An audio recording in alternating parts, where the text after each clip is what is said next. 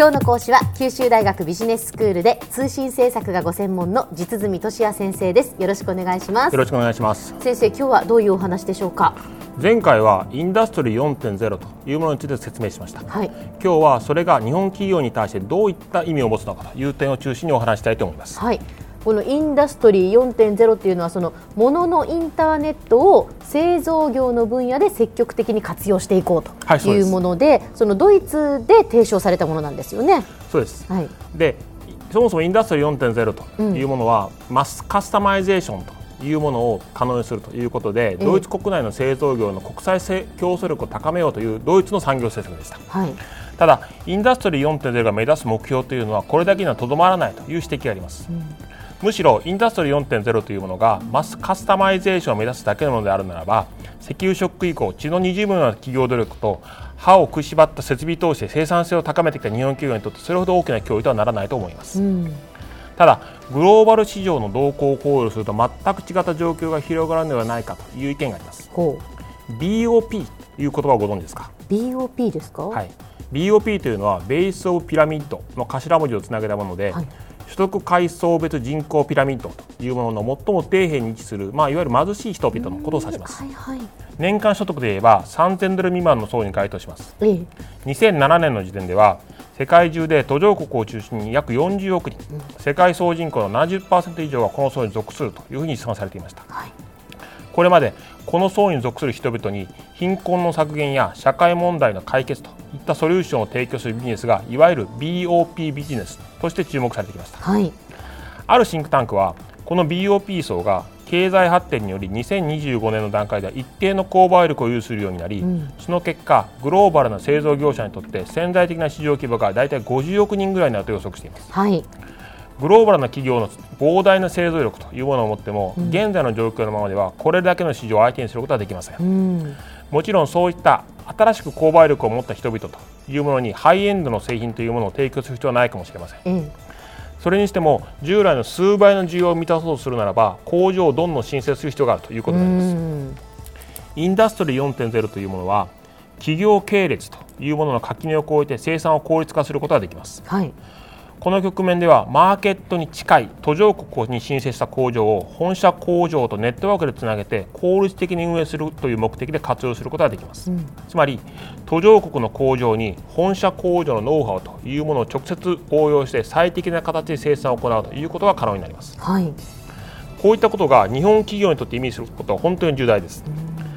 現在途上国市場では日本企業は安い労働力コストを活用した新興国の企業に対して、うん、いわゆる匠の技というものを生かした高品質な製品を提供することで競争を行っています。うんうん価格は安いけれども品質面が十分でないという製品に対し、うん、価格は高いんだけれども定評なるジャパンクオリティという強みで勝負を挑んでいるわけです、はいはい、これに対しインダストリー4.0というものが想定通りの効果を発揮すると近い将来新興国の市場で日本企業が相手にしなくてはいけないのは安い労働力コストに先進国の製造業のノウハウを組み合わせたスーパーローカルな企業群ということになります。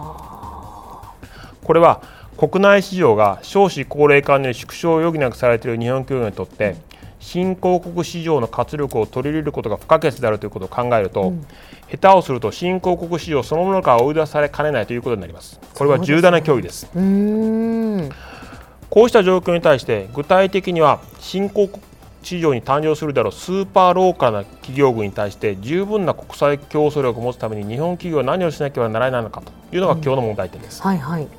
まずはドイツ主導のインダストリー4.0あるいはそれに対抗してアメリカの企業が中心に行っているインダストリアルインターネットというものに対抗して日本型のモデルというものをオールジャパンの体制で作り上げるといういわゆる強者の戦略が考えられます。我が国の産官学の総力というものを結集すればひょっとすると5年程度の遅れになれば一気に取り戻してトップに立てるかもしれません。規模の経済というものはネットワーク効果。つまり大きな市場シェアを持って多様なサービスを提供できる事業者がますます強い競争力を獲得できるという性質をインターネットの世界を持っているので、うんうん、そういった世界では1位を獲得したものだけが膨大な利潤というものを享有することができそれ以外のプレイヤーというのは実質的に市場シェアを失うことになります。そのためこういった強者の戦略で勝ち残るためには本当に強い意志というものが必要になります。その意味でいわゆる大企業のみが取り入れる戦略ということになります。なるほど。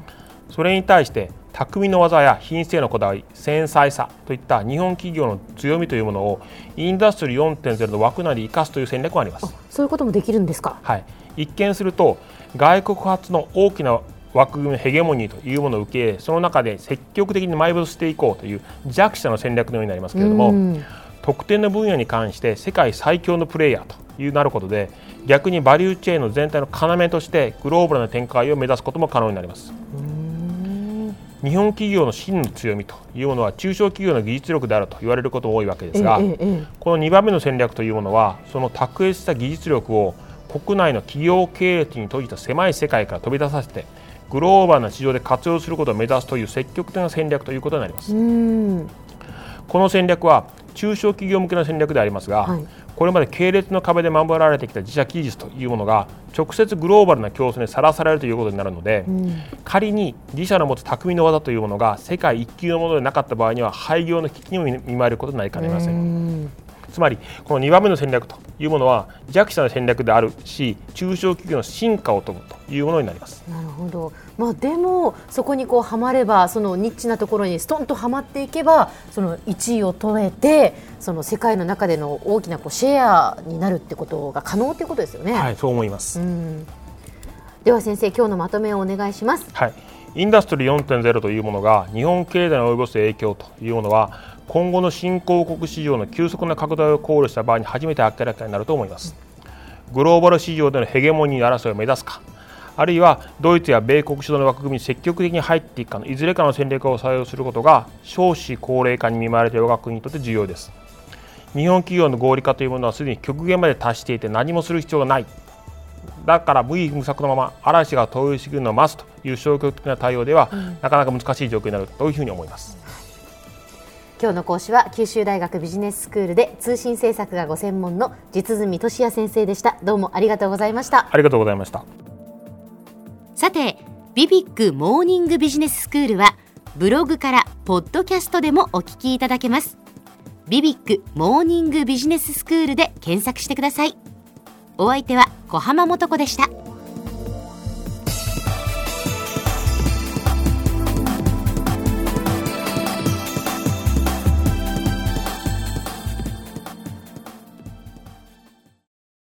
ゾクゾクグイグイメラメラつながる。ゾワゾワハラハラメキメキ。つながるズキズキ。モワモワホカホカつながる。キリキリ。ザワザワキュンキュン。ガンガン。ワクワク。ウズウズドキドキ。ルンルンバクバク。九州人のいろんな気持ちつなげます。九州から輝こう。キラキラつながる。 QTネット